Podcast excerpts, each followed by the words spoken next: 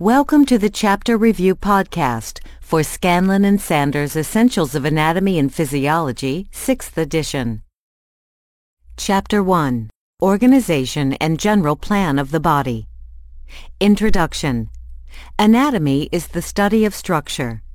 Physiology is the study of function.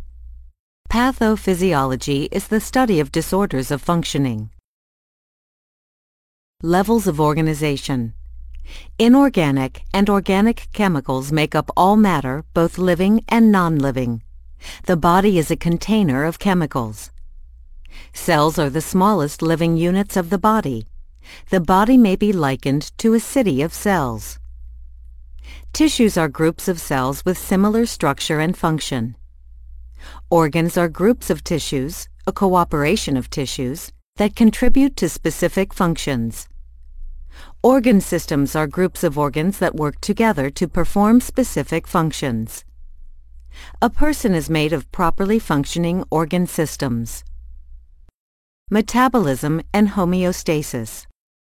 Metabolism is the sum of all of the chemical and physical changes that take place in the body. Metabolic rate is the amount of energy and heat production per unit of time. Homeostasis is a state of good health maintained by the normal metabolism, or functioning, of the organ systems. The body constantly responds to internal and external changes, yet remains stable. Its many aspects of metabolism are kept within normal limits. These limits are usually a range of values, not a single value.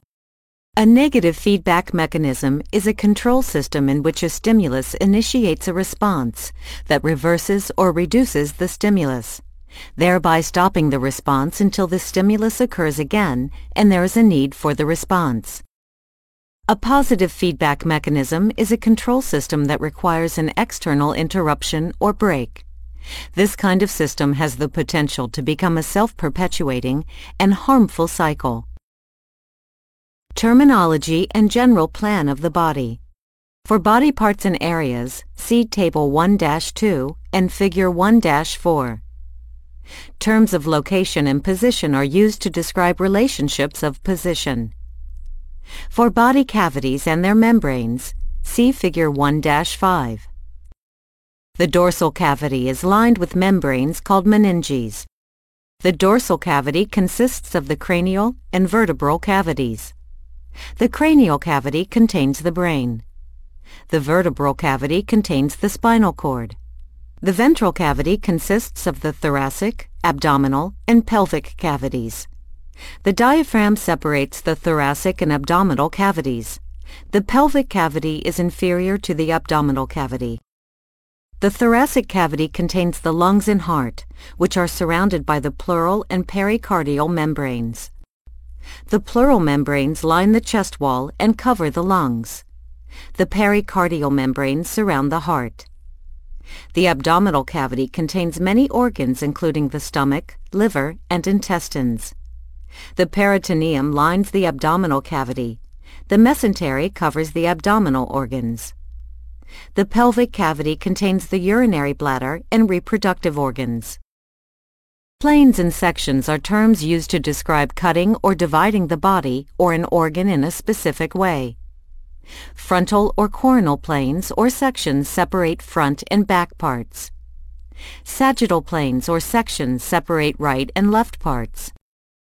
Transverse planes or sections separate upper and lower parts. Cross sections are perpendicular to the long axis of an organ or structure. Longitudinal sections are along the long axis of an organ or structure. The abdomen is described as being divided into regions, which permits easier description of locations of internal organs. For quadrants, see Figure 1-7. For the nine areas of the abdomen, see Figure 1-7.